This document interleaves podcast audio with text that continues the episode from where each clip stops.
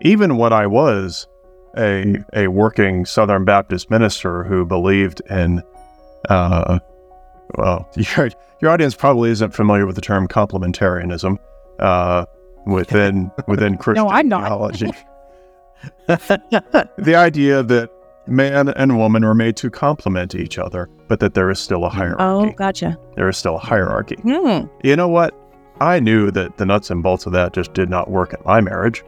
I did not come home and say to my wife, "I'm the man. I'm the husband. Uh, I, I, I am God's umbrella over you to protect you and guide you." Uh, that doesn't fly too well in most relationships. Today, we welcome Brent Peak, who is an Arizona based therapist and coach, but formerly a Southern Baptist preacher. In this episode, Brent's going to talk to us about his journey away from his deeply religious roots and, and tell us how it affected his life and his practice. Now, you may not know this, but dad was formerly an evangelical pastor as well. He went to seminary in his 20s when he was just a young fella and actually started a church in Winnipeg in the early 80s. It wasn't until maybe 15 years later in the mid 90s that he changed course to support people outside of a religious structure as a psychologist and an educator. So for me, growing up as a pastor's kid, I felt enormous pressure to conform, to conform to the rules and the regulations of religion. But I'm sure you've noticed I've since completely abandoned religion for a more personal and intimate spiritual connection with what I believe to be a higher power. So often, spirituality is lumped in with religion. So if you say that you're spiritual or that you believe in spirituality, people are like, oh, you're religious. But it's not the case. I think people do this. We as a, as a society, we do this to save time and energy. We just immediately classify people based on little bits of data we receive about them. But I think as we'll explore through the episode, nothing is that black and white.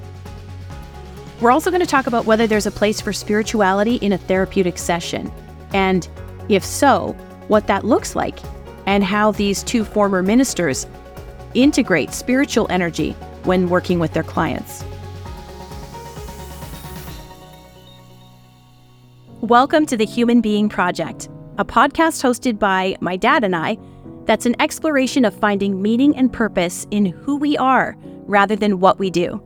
I'm Janelle Thiessen, a keen observer of human interactions and behaviors, and an advocate for being, for being present, being authentic, and staying open.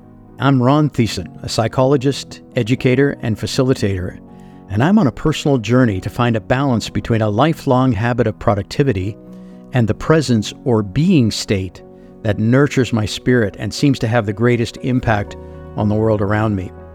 In each episode, Janelle and I explore ways to make space for more being and less doing, to focus on spiritual energy, intuition, and the relationship between heart and mind so we can positively impact the world through our conscious doing.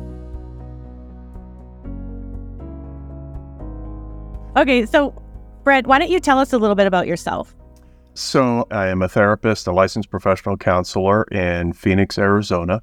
I own a practice, North Valley Therapy Services, where I I work primarily with relationships and trauma. And I, I've been told I should divide that up and stick with a niche here, but I don't know how to separate the two because they are so interrelated. In fact, the form of couples therapy that I use, relational life therapy, is uh, primarily about recognizing the impact that our early relationships had on how we deal with stressors in our relationships now. So, so I do a lot of trauma work. I do a lot of relationship work, and more recently, I've been working on a slow transition into online uh, coaching and wanting to build some courses around self compassion, empowered self compassion, and being able to help people more broadly through online work as opposed to just here in the state of Arizona where I'm licensed to do therapy. So Mhm. I'm a therapist and coach, and I'm, I'm passionate about helping people live out a life of empowered peace with themselves and with the world around them. That's amazing. And Yeah. let me say that I have already witnessed some of your content, like I was saying before, and it is just brilliant for self compassion and for Mm. actually some of the dealing with trauma stuff. I think I was in one of your lives on Instagram asking questions. You showed up once. You were the one person I paid five bucks to show up and ask me a few questions. Yeah, thank you. The Amazon gift card is on the way. Uh, so, yeah, yeah. I, I haven't had more than two people show up live yet, but I've only done two, so that's fun. What is that about social media? Why is it like that? I just don't get the engagement thing on social media. I guess there's just too many voices. There are a lot of voices, and I'm I'm beginning to I'm beginning to realize, and I think I think some of the people I listen to have been saying this all along, and I kept ignoring it, hoping it wouldn't be necessary. But consistency uh, to Right. break through. My my guess is that for for every post or video, reel or story that I notice from someone, they've probably posted twenty other things that I yeah, you're know. right. And Mhm. so it's consistency and volume, I think. I'm not speaking from a successful experience on that yet, but that's that's what I'm currently working on. So I learned a little something about you when I reached out because I, I saw that you were a therapist Mhm. and that you were focusing on self compassion. I thought, man, you'd be such a great guest on our podcast. But then there was another little nugget that came out in our discussion. What blew me away about this little nugget is the um, comparisons and consistencies between your lived experience in some ways and dad's lived experience, Mhm. in that you both have roots in religion, basically, right? You were Mhm. once a Baptist preacher, were you not? I was. I've I am technically still an ordained Southern Baptist minister. So you can do weddings and everything. I can marry him and bury him. Absolutely. Yep. How about you, Dad? Are you still an ordained minister? no, no, I'm not. No. How do you become not ordained anymore? How does that? It's because if you don't maintain your membership, uh, then you, you know it, it just it, it becomes defunct just by default. So Oh, Yeah, it's I- a membership thing. yeah, yeah. Yeah, that may actually be the case for the church that I I was ordained in. But if it if it did happen, they haven't notified me yet that my credentials have been revoked.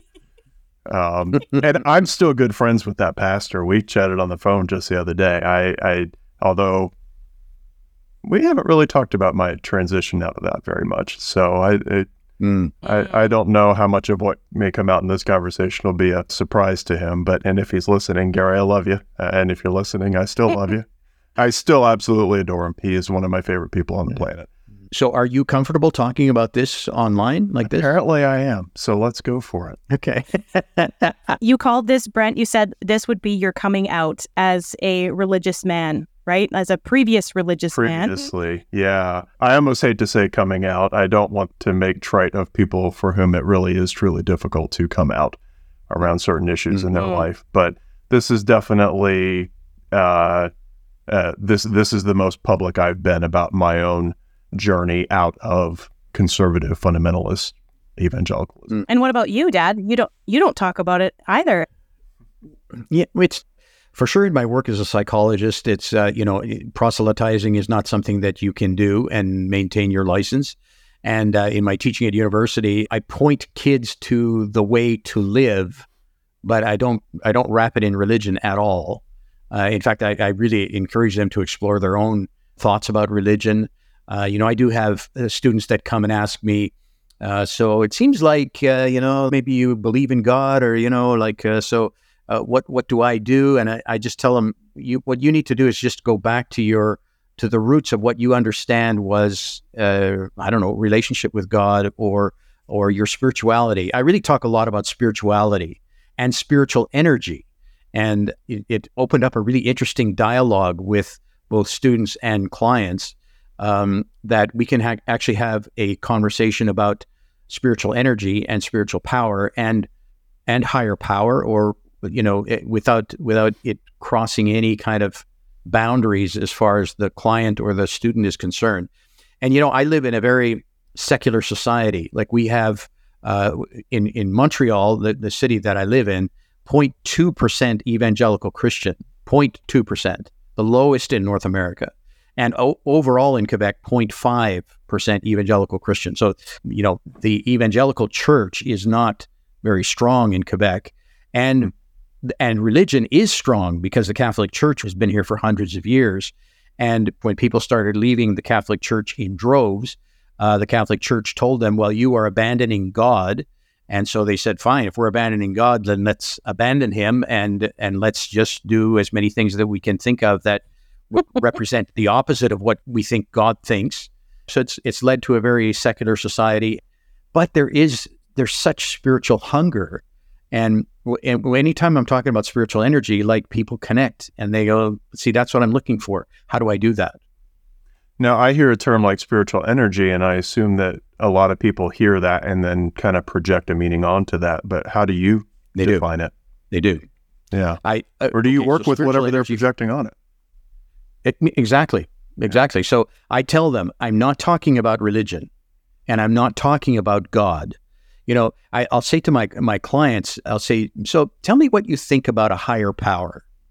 And the automatic, almost automatic reaction I get is, I don't believe in God. Say, well, I'm not talking about God. I'm talking about a higher power. And then I point out to them and say, you know, if you think you're the smartest person in the room, we're in trouble because you came to me for help. If you think I'm the smartest person in the room, we're in trouble because I know me. And we are sitting here talking head to head about problems that human beings have had for hundreds and hundreds of years, and we haven't been able to find the solutions. So if it's just us two minds working here, we're not going to find the solutions. Let's not kid ourselves. We need access to something greater. And for me, whatever my beliefs about that are- are immaterial, but we do need something. We need access to higher a power, higher wisdom. So some people think about. Uh, it's very rare that I find someone that says, "I don't believe in anything beyond myself." Very rare. Uh, but people think about it as, you know, they think about it as divine energy. They think about it as the universe. They think about it as God. They think about it as as uh, the collective human wisdom. All of those things are absolutely fine with me. You know, I, I I don't have any I don't have any issues or any problems with with people thinking like that because I know that as long as they start to realize that we are spiritual beings and that we have to ha- find spiritual answers for the things that we face, the problems that we deal with, then they're on the right track and and they're going to find it in many different ways. And I'm okay with that. I get my my evangelical Christian friends who will ask me, and my mother used to ask me this all the time uh, before she passed away. You know, well, don't you feel like you you should have a uh, you you should feel constrained that you should give them the gospel? Okay, this is this, this is always a question. No, I don't feel constrained at all.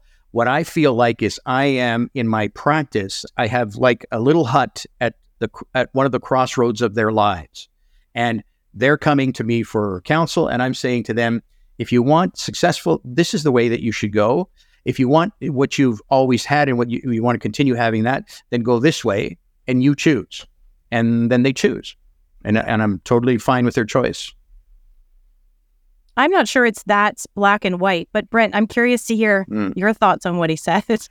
I, I, it, with what I asked you originally about, you know, them projecting onto it, I, I probably do Mm. work that way quite a bit. Um, Mm. Most of my clients don't know that I, you know, for 15, 20 years was a evangelical pastor, but I do live in one of the most conservative voting precincts in Maricopa County, Arizona. And so they do make assumptions about me that there is some degree of consensus and around basic human values there is among all of us i think you know Mm. and so that's Mm. what i tend to come back to um, Mm. and and i would say i'm a bit proud of the fact that i've been able to effectively work with a broad spectrum of people backgrounds and religion and all that i don't back off of what I think may be really important for them to hear. Now, for example, the couples therapy that I do is all about power differential and balancing out a power Mhm. differential. Well, that doesn't flow too well with patriarchal beliefs that tend to Mm. be a part of conservative evangelicalism. And yet, I've never had any of the Christian couples that I work with really buck against that much. And it's clear from the material I give them that I believe patriarchy is part of the problem here. hmm So I've never really had anyone disagree with that, and I think I think it's probably because at the end of the day, people know what works or doesn't work. Yeah. Even when I was a a working Southern Baptist minister who believed in, uh, well, your your audience probably isn't familiar with the term complementarianism uh, within within Christian not. theology. the idea that man and woman were made to complement each other, but that there is still a hierarchy. Oh, gotcha. There is still a hierarchy. Hmm. You know what? I knew that the nuts and bolts of that just did not work in my marriage. I did not come home and say to my wife, "I'm the man. I'm the husband. Uh, I, I, I am God's umbrella over you to protect you and guide you." Uh, that doesn't fly too well in most relationships, and so, I, you know, even when I espoused those conservative views, I knew that that wasn't deep Mhm. down, maybe not consciously, but deep down, I knew that wasn't how it worked and how to have a, a really healthy relationship. I think that anytime two plus two adds up to more than four, you've got some spirituality going on, meaning, Mhm. purpose, something bigger than, Mm. uh, you know, than the than the essence of what you're seeing. I do not claim to have any authoritative word on what the nature of that is Mm. Mhm. but I haven't followed him as much lately, so I really don't know what he's up to. But Rob Bell is someone that I followed in the past and am a fan of. And I remember hearing him talk one time about uh, he was out paddleboarding with his wife out on the Pacific, and he talks about a whale coming up between them and the awe of that moment. Just jaw dropping. This is the most Mm. amazing thing I've ever seen. Okay, whales breach the water all the time out in the Pacific Ocean. But in that moment, for those two people, that happening right there, there Mm. is meaning right there. There is Mhm. awe right there. There is something greater right there. I do not claim to know the nature of what it is, and it may have been manufactured in the moment by by what was going on in the neurons in their brain. I don't really care. It matters. Mhm. Uh, Mhm. That to me is spirituality when when things are more than what they seem like that. And that's something that I think we need to choose for ourselves. So in Mhm. my work with clients, I believe that that's something that can be chosen. So whether you see it as a metaphor for how you want to live or the actual nature of the universe, I don't really care. Where are you going to find your meaning? Where are you going to find Yeah. what matters Right. for you? And Yeah. if and if it's not there, make it, create it. Mm. I don't see anything wrong. Hmm. So it sounds like you have um, a far more, um, like I would say, if you have a spiritual background, Brent, you have incorporated it into your practice sort of seamlessly in the sense that a you're not abiding by the belief structure anymore. Like it's not it's not pertinent to you. I think do you call yourself an agnostic now? I don't know. well isn't that what an agnostic is? They just don't know. They've just decided you know what? I don't know. I don't know if I'm agnostic enough to speak with authority on what agnostics are. My understanding is that an agnostic is someone that that would say that our ability to uh, uh, understand and define that true nature of whatever there is out there is just not possible. Whereas an atheist has made the conscious decision, I choose to believe that there's nothing there. Um, So I suppose I'm a little more agnostic than I am atheist. I'm hopeful. You know, yes I, I would love I, I I don't think there is a higher power with distinct personality, you know, that explicit personality and volition, the way most Christians would say, uh, and people of other faiths. I'm hopeful that there's something or someone out there that's looking out for us, but I'm not worried if there's not. Mm. I, I think probably as close as I'll come to being concrete on it is that I like the Bible verse that says God is love. I hope that's a Bible verse and I'm not just being a nominal Christian that thinks it's in the Bible. Um, but I'm pretty sure there's a Bible verse that says God is love. And I would just prefer to switch it around and say love is God. nice i like that I think that's where I'm at. I choose to make our benevolent connections my higher power. Uh, Yeah, I think I would agree with you on that one, Brent. I think that would be the way I lean as well. So how did you go from what what transition happened where you're you're uh, I, I don't know were you like the um, primary pastor of a Baptist church? Like what take us back to that. Uh, so I, I went to school for that, but no, I ended up spending most of that time in children's ministry. So working with children and families.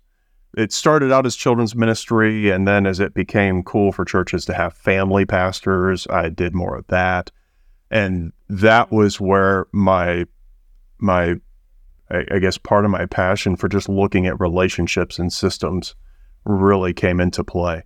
And uh, back in 2011, I I felt the need to go back to school, realizing that I probably wasn't going to be able to be a children's pastor forever. Thankfully, the church I was at at the time was very supportive of me working on a counseling degree. I graduated with my master's in professional counseling and in working with a counseling agency part time while I was still a full time pastor. I fell in love with counseling. Now, I was still a Christian, although I was having a lot of questions by that time. I I felt like I was finally doing something that was really making a tangible difference in people's lives. Right. And I felt like I just had much more informed answers to get them, to, or at least mm-hmm. recommendations, guidelines. Um, you know, try this.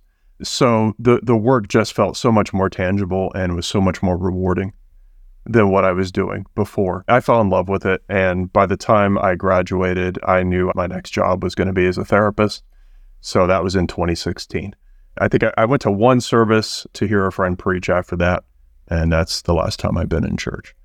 So that sounds like you you pretty much you made a move and then you just cut your religious ties at that point? Not completely. My shift was not a fast one, but neither was it a difficult one. I know a lot of people go through a crisis of faith, a dark night of the soul.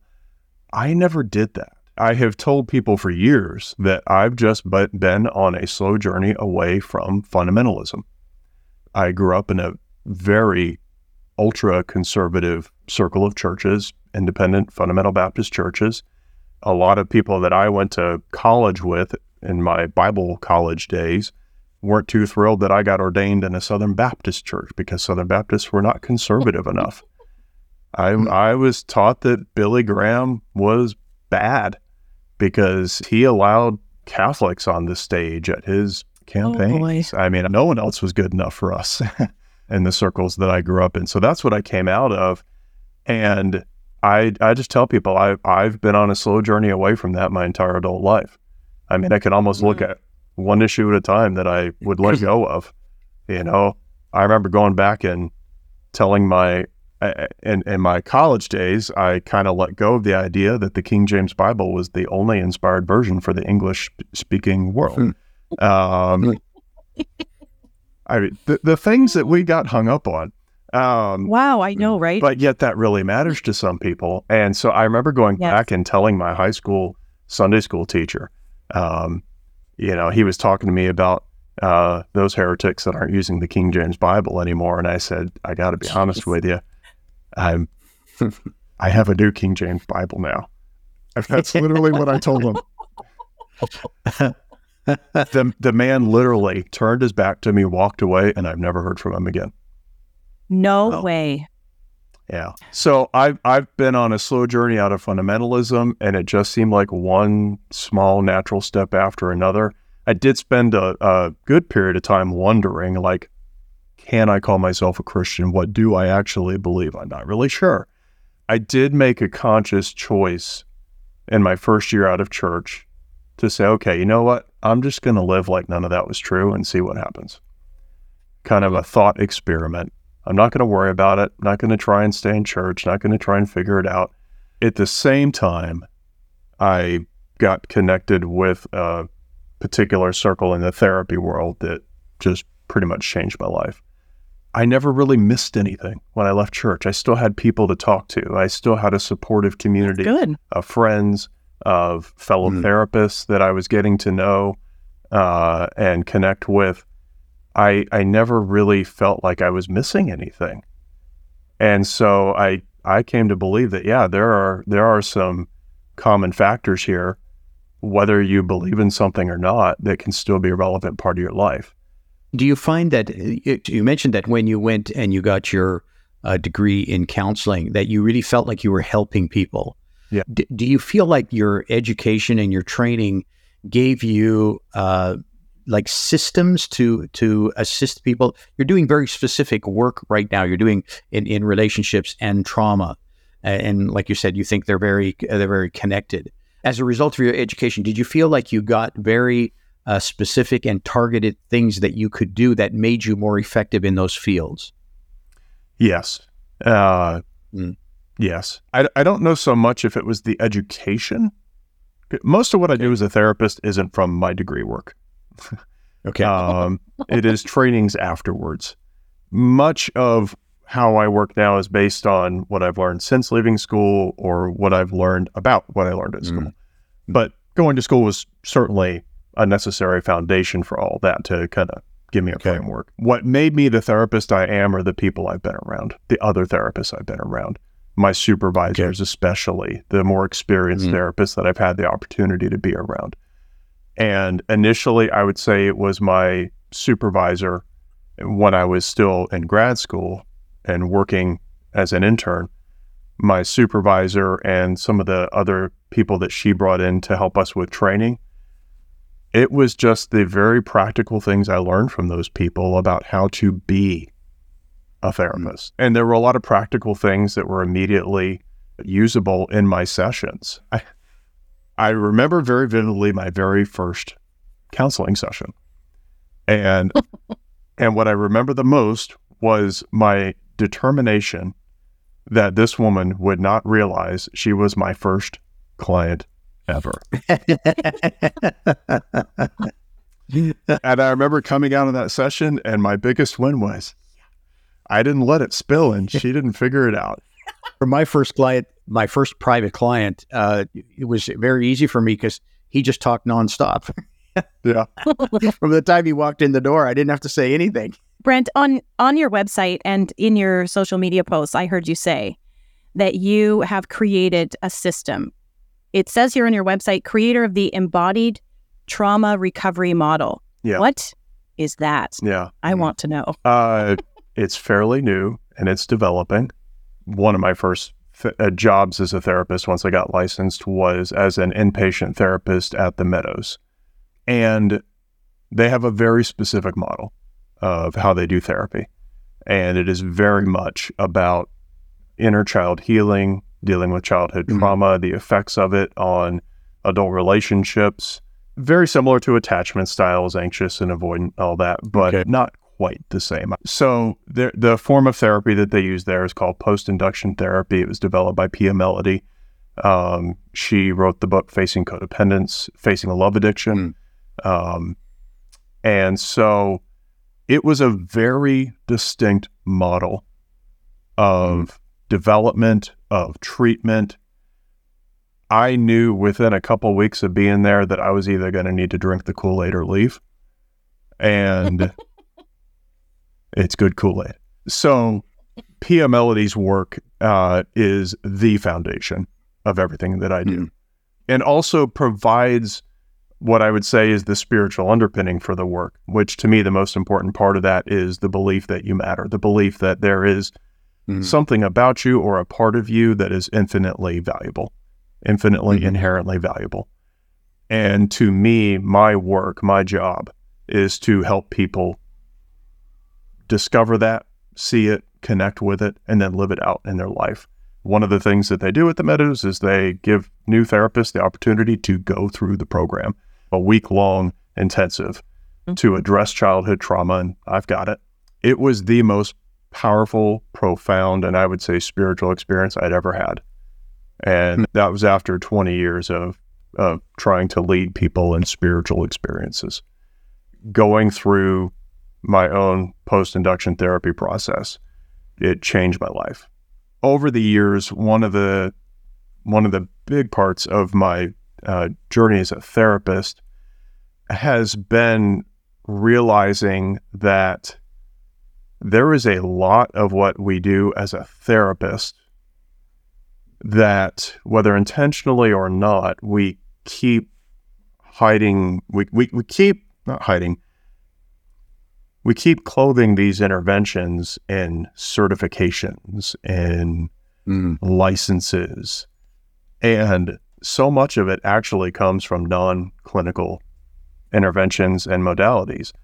I do not claim to be a hypnotherapist, but in the work that I've done around getting some training in hypnosis, there is a massive hypnotic element in what happens in most trauma therapy nowadays. So basically, I've, I've embodied trauma recovery is based on Pia Mellody's model. And then for the interventions, it is about going back to what I think are the roots of a lot of modern therapeutic interventions that weren't initially clinical. So, neurolinguistic programming and hypnosis, Mm.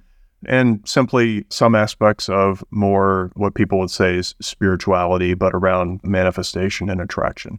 I don't claim to be a believer in that, but I, I like the language of it. And Mm. I do believe that whether or not the mechanism for it is whatever they say it is, I think there's something about it that works. Um, you know, I think we all agree that if you always focus on the negative, guess what? You're going to experience a whole lot of Yeah. negativity. For sure. So that embodied trauma recovery model is that like a is that a program a person goes through, or is it is it just a, a, a technique that you use in even in one session, or is like is it a prolonged thing or It's a perspective and a program. So, so Hmm. there's some presuppositions to it that we have that inherent infinite worth and value. So that's one of the pre- presuppositions of it. So in that sense, there are, are things that I hope my clients will believe. So then the program itself is primarily about whatever tools are going to help someone connect with that infinite inherent source of worth and well-being. I don't care if they attribute that to their spirit and God. I don't care if they simply see it as a metaphor for their existence. And frankly, to me, that's what it is. If it is an actual spirit of some kind, great. I'm happy with that. If that's what it ends up being for me, great. But it doesn't really matter if someone sees it as a metaphor or a real thing. I think it becomes real and it becomes a powerful tool in therapy. And so I've also wanted to be able to develop a model that is not dependent upon being a licensed clinician. I want to be able to create something that I can offer to people uh, outside of my practice Mm. and to be able to get to the non clinical roots of some of these things. You know, uh, EMDR has a number of pieces to it that come right out, out of hypnosis and NLP. Uh, Right. what is EMDR? eye movement desensitization and reprocessing. Oh boy. It's one of the most common therapies for uh, trauma nowadays, although it's applicable Okay. for a whole lot more. And the, the key aspect of it is that it uses what's referred to as bilateral stimulation. So the EM stands for eye movement. So most most EMDR therapists that are going to use eye movements probably have a little light bar on a desk in their office, and it looks like KITT from Knight Rider with the little red thing that goes back and forth Nice. and you just watch it with your eyeballs while while the therapist takes you through a series of visualizations or memory recalls. So that visualization piece is also one of the presuppositions of embodied trauma recovery that visualization is powerful and effective. Yeah. That's where some of the hypnotic elements can come in. Hmm. But I, I believe that being able to visualize something can be a part of your healing. Call it the placebo effect if you want to. There was a recent study that just came out on ketamine that if the subjects of the test are under general anesthesia when they receive the ketamine, they don't know right away if they got the ketamine because they're not getting the trippy effects of it. And in that setting, when they are more in, they are more likely to believe they did get it than if they're not under general anesthesia and they kind of know right away if they got the ketamine or they got the placebo. There's a lot out there on the effectiveness of placebos, which to me is about positive expectancy, visualization, belief. Yeah. Uh, I do think that there is so much power in our mindset. So trauma gets in the way of mindset. So embodied trauma recovery is about removing those blocks from trauma. So some people don't need as much trauma healing necessarily, but a lot of people do. So embodied trauma recovery is about addressing the baggage, the blocks, and the behaviors. So the baggage is the trauma. The blocks are going to be how you're thinking, how you frame things, the mental blocks. And then the behaviors are what are the habits that are going to support your emotional well being. There are so many non psychological factors that impact mm-hmm. us, so many physiological factors. I was just reading this morning about lactobacillus. I think I'm remembering the name correctly, a bacteria hmm. that's in yogurt. And in stressed individuals, it is low. And if you increase it, it can decrease symptoms of depression and anxiety. So there are so many physiological factors, but this is where the behaviors come in nutrition, movement, rest, mindfulness, connection with other people. So many things that don't seem directly mm. connected to what's happening in your brain, and yet they are. Mm. So my goal is to come up with a, a, what I hope is a, is a rather holistic model that addresses the three things that I see getting in the way most often of someone's well being, emotional well being trauma, uh, cognitive framing, and behaviors, habits that may or may not seem mm-hmm. directly connected. So, embodied trauma recovery, uh, the goal is for it to address all of that. There are pieces of it that can be used in different contexts, but it is it is meant to be a, a, holistic model for a coach or a therapist to use. And you do a lot of uh, virtual coaching, like people could get a hold of you and and they could use you as a coach even though you're in Arizona, right? Yes, yeah. So and that and that was a factor in looking for non-clinical ways to support people. My goal my goal has been to find non-clinical interventions that are effective. Yeah, then you can use them anywhere. Yeah. And anyone can benefit from them. And it's and it's going pretty well for the folks that I'm working with. Yeah. I can work with people from out of state, but when I do, I'm a coach, not a therapist. Right. And I don't use clinical interventions. Okay. if anyone from Disclaimer. the board is listening.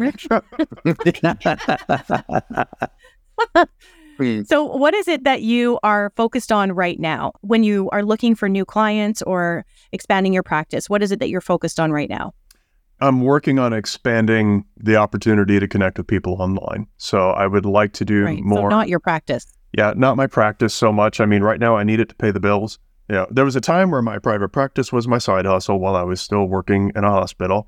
Now my private practice is my main source of income and my side hustle, which is what I'm really wanting to focus on and, and get into uh, full time over the next year, is online uh, courses and group coaching. So, right. working on a course right now on self compassion, I think that the, the idea of self compassion fits really well with what I've learned as a therapist mm-hmm. and what mm-hmm. works, specifically empowered self compassion, where it's not this idea of just I'm just going to love myself and everything's going to be fine and I'll just be this little entitled flower over here. No, I, empowered self compassion where I value myself and I live that out in my relationships without being a jerk about it. Ooh, so some balance there. I like that. I like mm-hmm. balance. I like balance. Yeah. Um, I don't like extremes. I don't think extremes are healthy. No, I mean that's one thing I learned from Pia Mellody that if you're in the extremes, you're you're in an unhealthy position. Always get a little nervous when you find yourself in the extremes. It's not that they are never called for, but most of the time, an extreme response is required in an extreme situation. And even then, mm-hmm. I would still be cautious about an extreme response to something. Yeah, so I, I am not a fan of extremes. I am a, I am a fan of moderation and balance. And I think that too many people look at self compassion and make some unbalanced assumptions about it.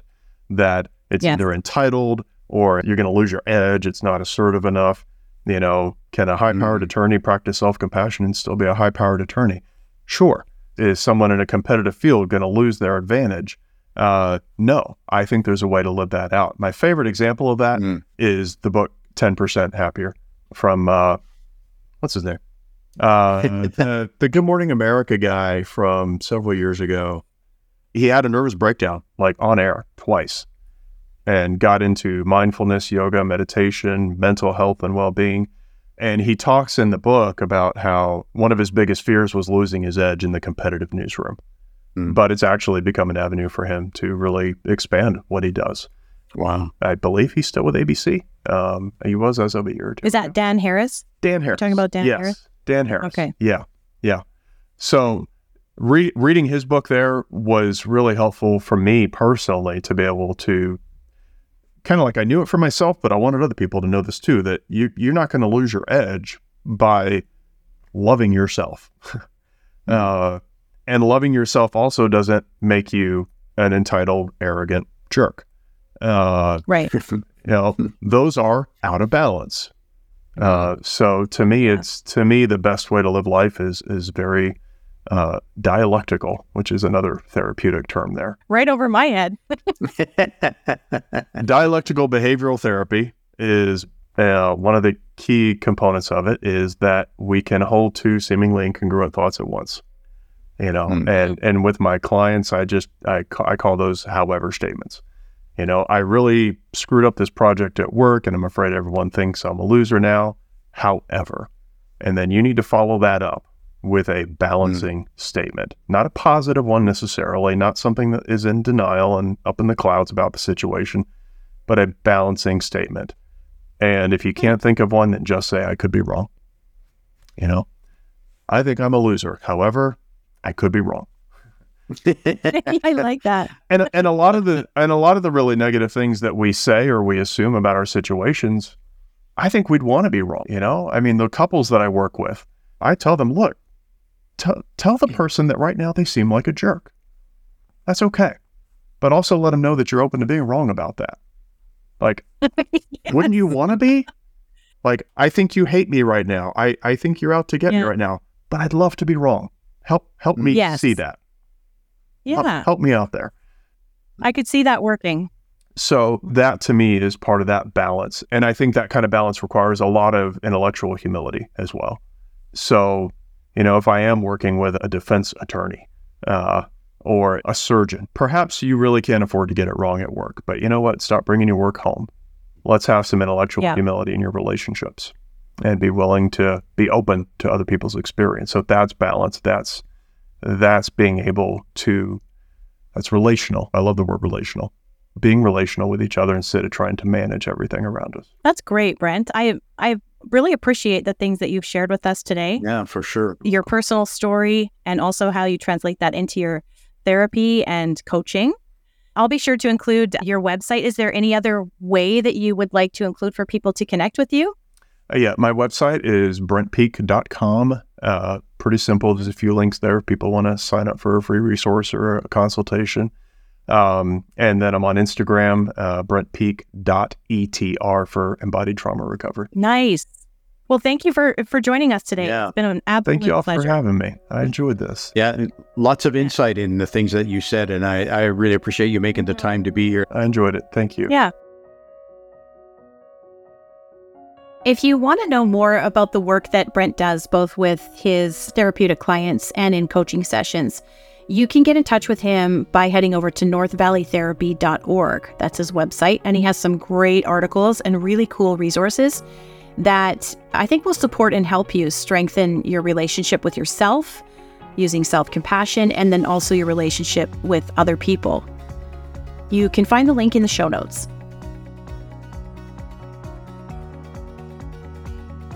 We have a very interesting podcast episode lined up for you next week with Neil McKay. He's a Scottish podcaster and comedian living in Vietnam, and he has some really hardcore skepticism of spirituality and strong opinions about people like me who believe in something bigger than themselves. His almost irreverent take on most of the things we talk about in this podcast is kind of entertaining, actually. Unfortunately, we recorded the episode without Dad um, because, as you can imagine, coordinating a conversation between three time zones and three work schedules is really tricky. But uh, Neil and I pulled it off anyway, just the two of us. So brace yourself for a crazy convo next week. See you then.